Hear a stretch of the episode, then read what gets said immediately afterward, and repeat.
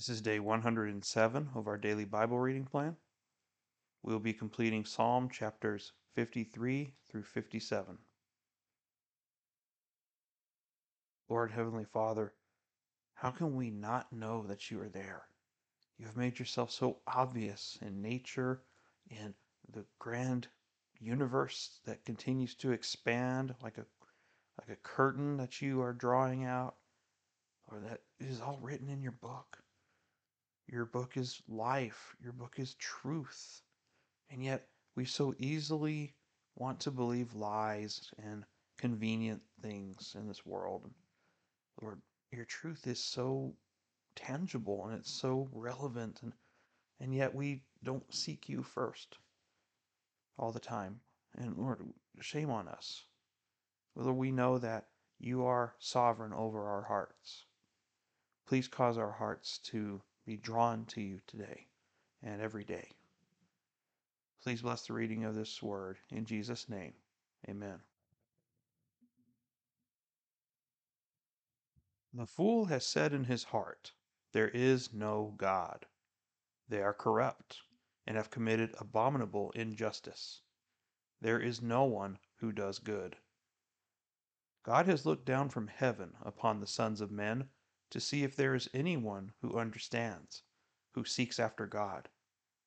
Every one of them has turned aside.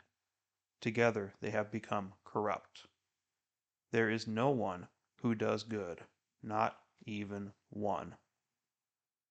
Have the workers of wickedness no knowledge, who eat up my people as though they ate bread, and have not called upon God?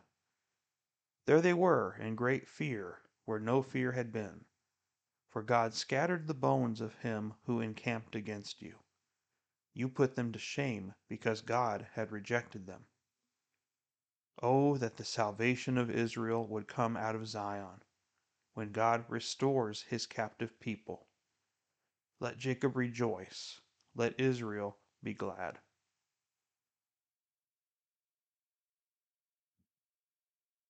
Save me, O God, by your name, and vindicate me by your power.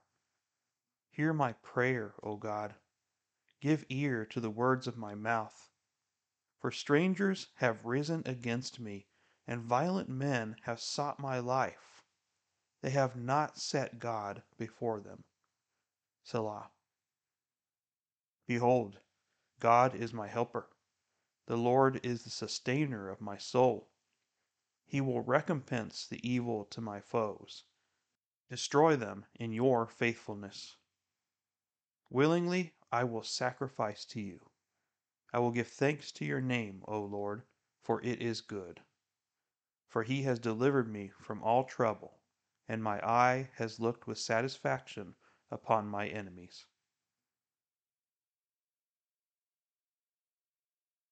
Give ear to my prayer, O God, and do not hide yourself from my supplication.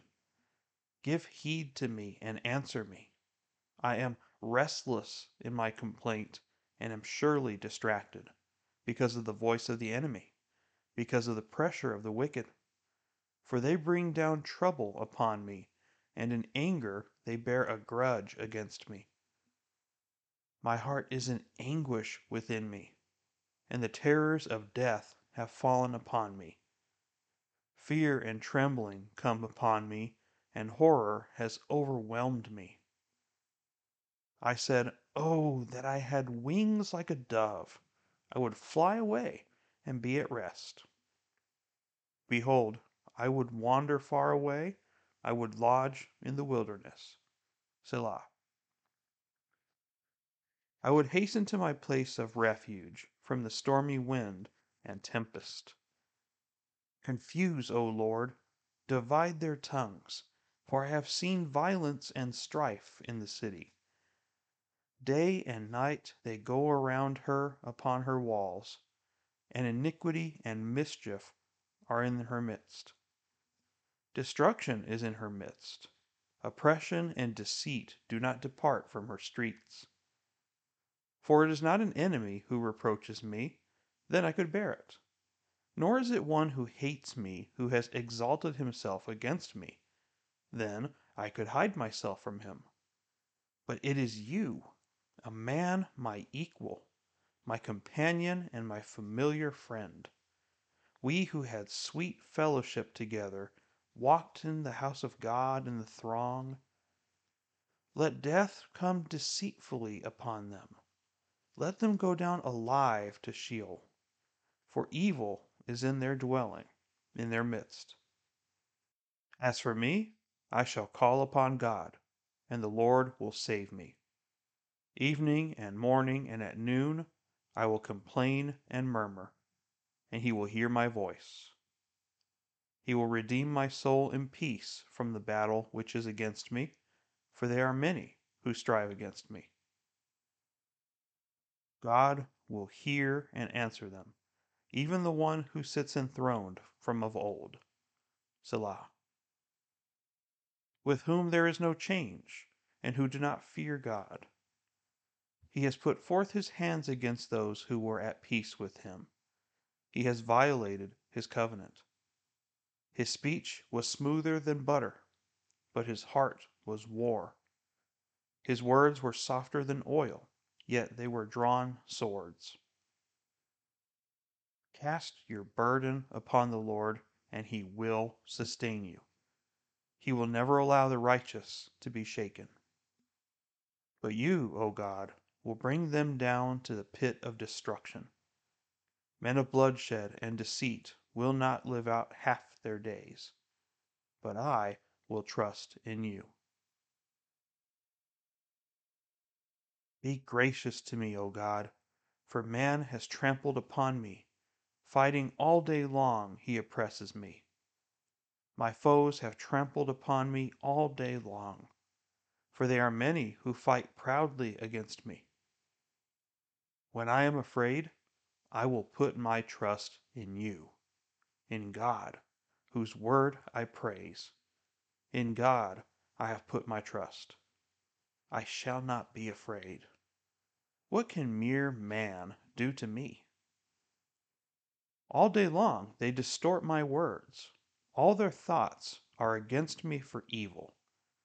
They attack, they lurk, they watch my steps, as they have waited to take my life. Because of wickedness, cast them forth. In anger, put down the peoples, O God. You have taken account of my wanderings put my tears in your bottle. Are they not in your book? Then my enemies will turn back in the day when I call. This I know, that God is for me. In God, whose word I praise, in the Lord, whose word I praise. In God I have put my trust. I shall not be afraid. What can man do to me? Your vows are binding upon me, O God. I will render thank offerings to you, for you have delivered my soul from death, indeed, my feet from stumbling, so that I may walk before God in the light of the living.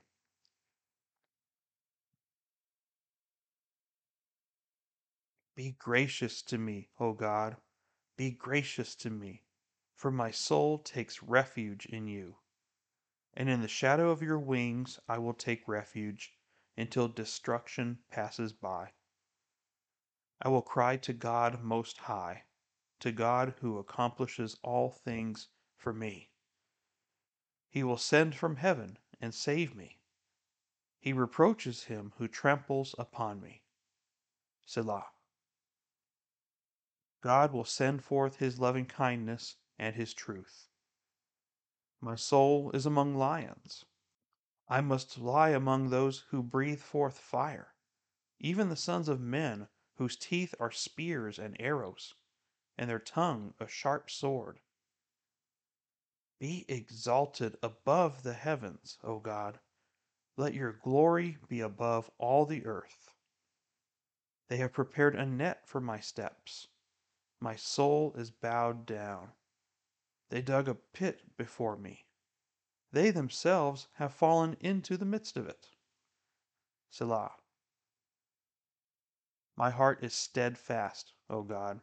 My heart is steadfast. I will sing, yes, I will sing praises. Awake, my glory! Awake, harp and lyre! I will awaken the dawn. I will give thanks to you, O Lord, among the peoples. I will sing praises to you among the nations. For your loving kindness is great to the heavens, and your truth to the clouds. Be exalted above the heavens, O God. Let your glory be above all the earth.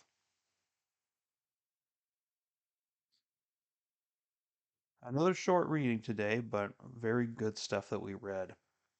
And this shouldn't take too long to discuss today. So, chapter 53 is perhaps the most interesting of them because of what David is teaching us here. So, the first thing that he says is, The fool has said in his heart, There is no God. And I thought that was a very interesting choice of language because it's not saying that people are ignorant, or it's not saying that God has not revealed himself, or that it's not possible to know if there is a God, but simply put, what he's saying is that everyone knows deep down inside that there is a God. There is something that God has put within all men that just know it. But not only that, but it mentions in Ecclesiastes that he puts eternity in our hearts.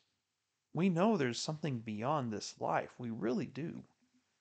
And yet, it says the fool is the one that says there is no God. Now, when you use the word fool in the Old Testament language, this is a very serious word. And that's the same reason why when Jesus was walking the earth, he says, Do not call anyone a fool. Now, typically, when you think of a fool, you think of somebody who's stupid, right? Someone who's a moron or whatever choice of word you want to use on that. But the word fool in the Hebrew is a much deeper, darker word. And what it basically means is someone who is not able to be saved, someone who is irredeemable. That is a very serious accusation to give someone. And that's why Jesus says, don't call anybody a fool, because that is foolish to do. So, because again, no one is beyond saving. Now, God is going to choose who he saves, but no one is beyond his grasp. And so, for us to declare somebody as unable to be saved is an insult to God, not to that person. Because we're saying that God is limited in his strength or that he's not able to save this person because they're so dark. And really, Jesus also makes the point is you're really judging yourself in the same way. You're condemning yourself because you're calling somebody a fool as if you did something better. You are in the same situation as these people are in your natural state. The only reason you are who you are today as a Christian is because I, the Lord, saved you.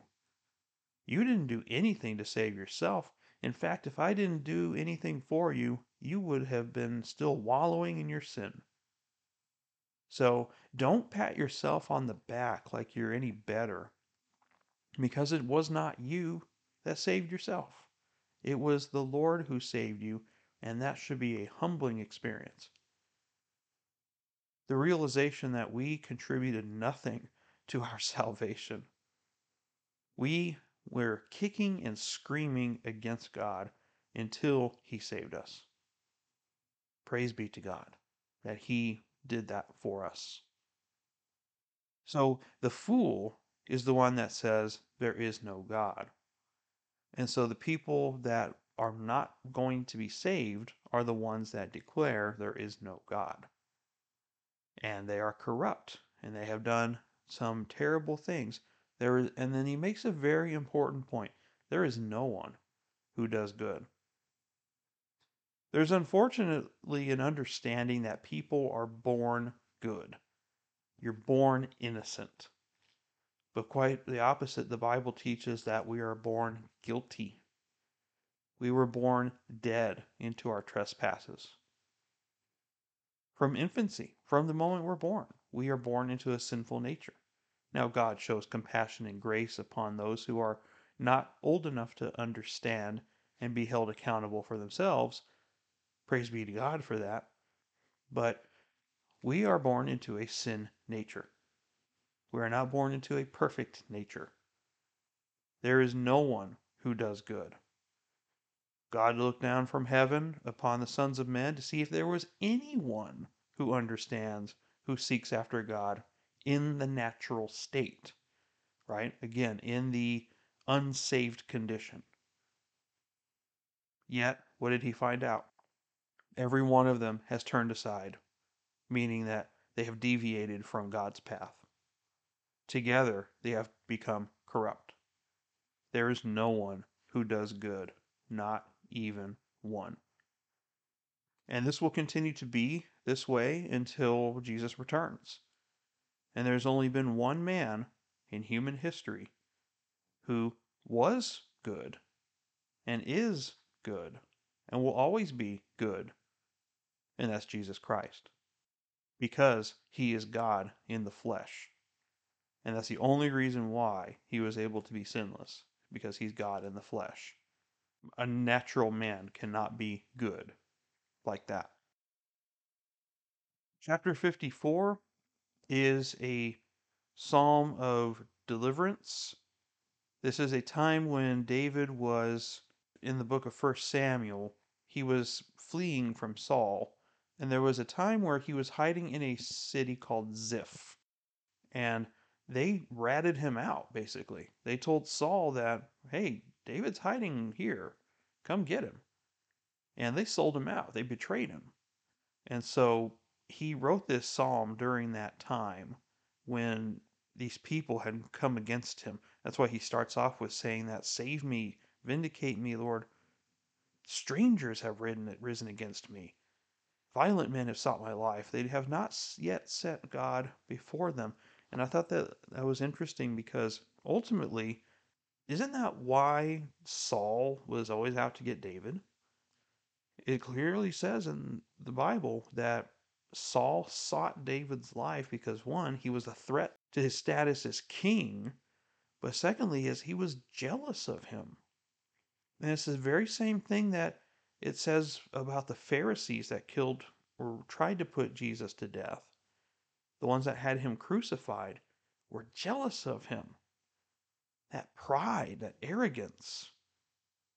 They had not set God before them because if they had recognized that truly God had anointed David as king, and if they acknowledged and accepted that, then Saul would not have pursued him. But he fought against everything that, was against God. So really Saul's issue was not against David himself. His issue was he was fighting against God. And couldn't we say that encapsulated his life pretty well? That he was always resisting God through this time. And I hope that we can say that we are not that way. We are redeemed by the blood of Christ if we are believers, but we still resist God because we're still in our fallen state. So let us not be Saul. Let us not be someone who has not set God before them. Because if we are we don't have God before us, then we are against him and we do not want to resist his will. We should not worry about evil people in this world because it says that the Lord is the one who sustains our soul and he will recompense evil. He will destroy them and he will destroy them in a very literal sense in the end.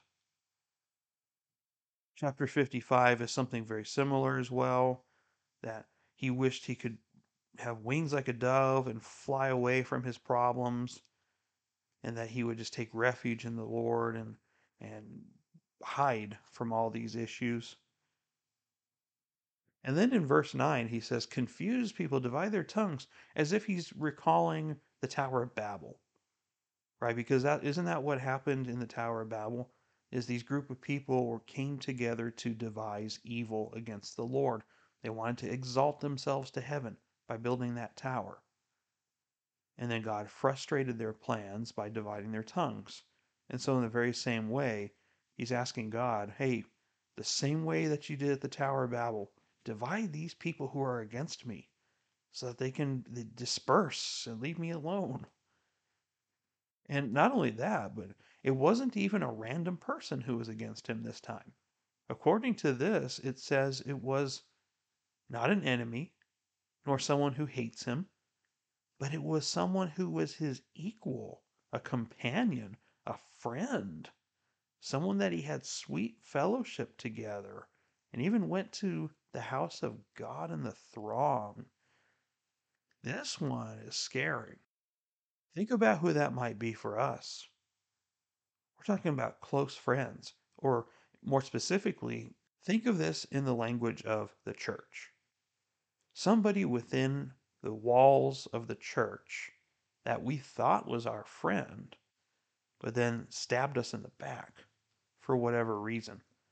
That happens way too often in church world, where people have a divided allegiance and they have their own agenda and they have a relationship of convenience with you, coming coming across all sweet and you know speaking these nice things and you know like it says his speech was smoother than butter but his heart was war his words were softer than oil yet they were drawn swords and unfortunately there are those people that infiltrate the church and cause division like this or have selfish agendas when they go into the church. When we come into the church, we should be coming as a submissive body of believers that are meant to serve each other. Ultimately, for the Lord Christ, but we are also to serve each other, and that's to fellowship together, to accept each other for who we are, accept our differences. Now, if there's a difference in doctrine, if there's a difference in theological understanding, certainly that needs to be addressed. But we are all going to be different people in the church. We all have different personalities, we have different ethnic backgrounds, we have different age groups, different races, different cultures we're going to be very different and we should not be struggling against each other just because of petty things like that. The word fellowship means to have something in common, and we have one thing in common no matter what you say, and that is the Lord Jesus Christ. And that is why we come together as a church. So we do not want to deal with nor associate with people who are purposely causing trouble, be it gossips or slanderers or people in leadership that are starting to get that air of pride and arrogance. So, same thing I've told you before, for example. Let's say I'm a, because I am a Sunday school teacher and I also do this podcast. And I, if I ever told you this is my podcast, or it's my Sunday school class, I'm wrong. It is not mine. It is God's. He's letting me do it. But ultimately, we know that the Holy Spirit's the teacher. So if I go around start saying that, well, you can't do this without me. I learned this in the business world. Everyone is replaceable. No matter how awesome you think you are, Everyone is replaceable, especially in the spiritual realm.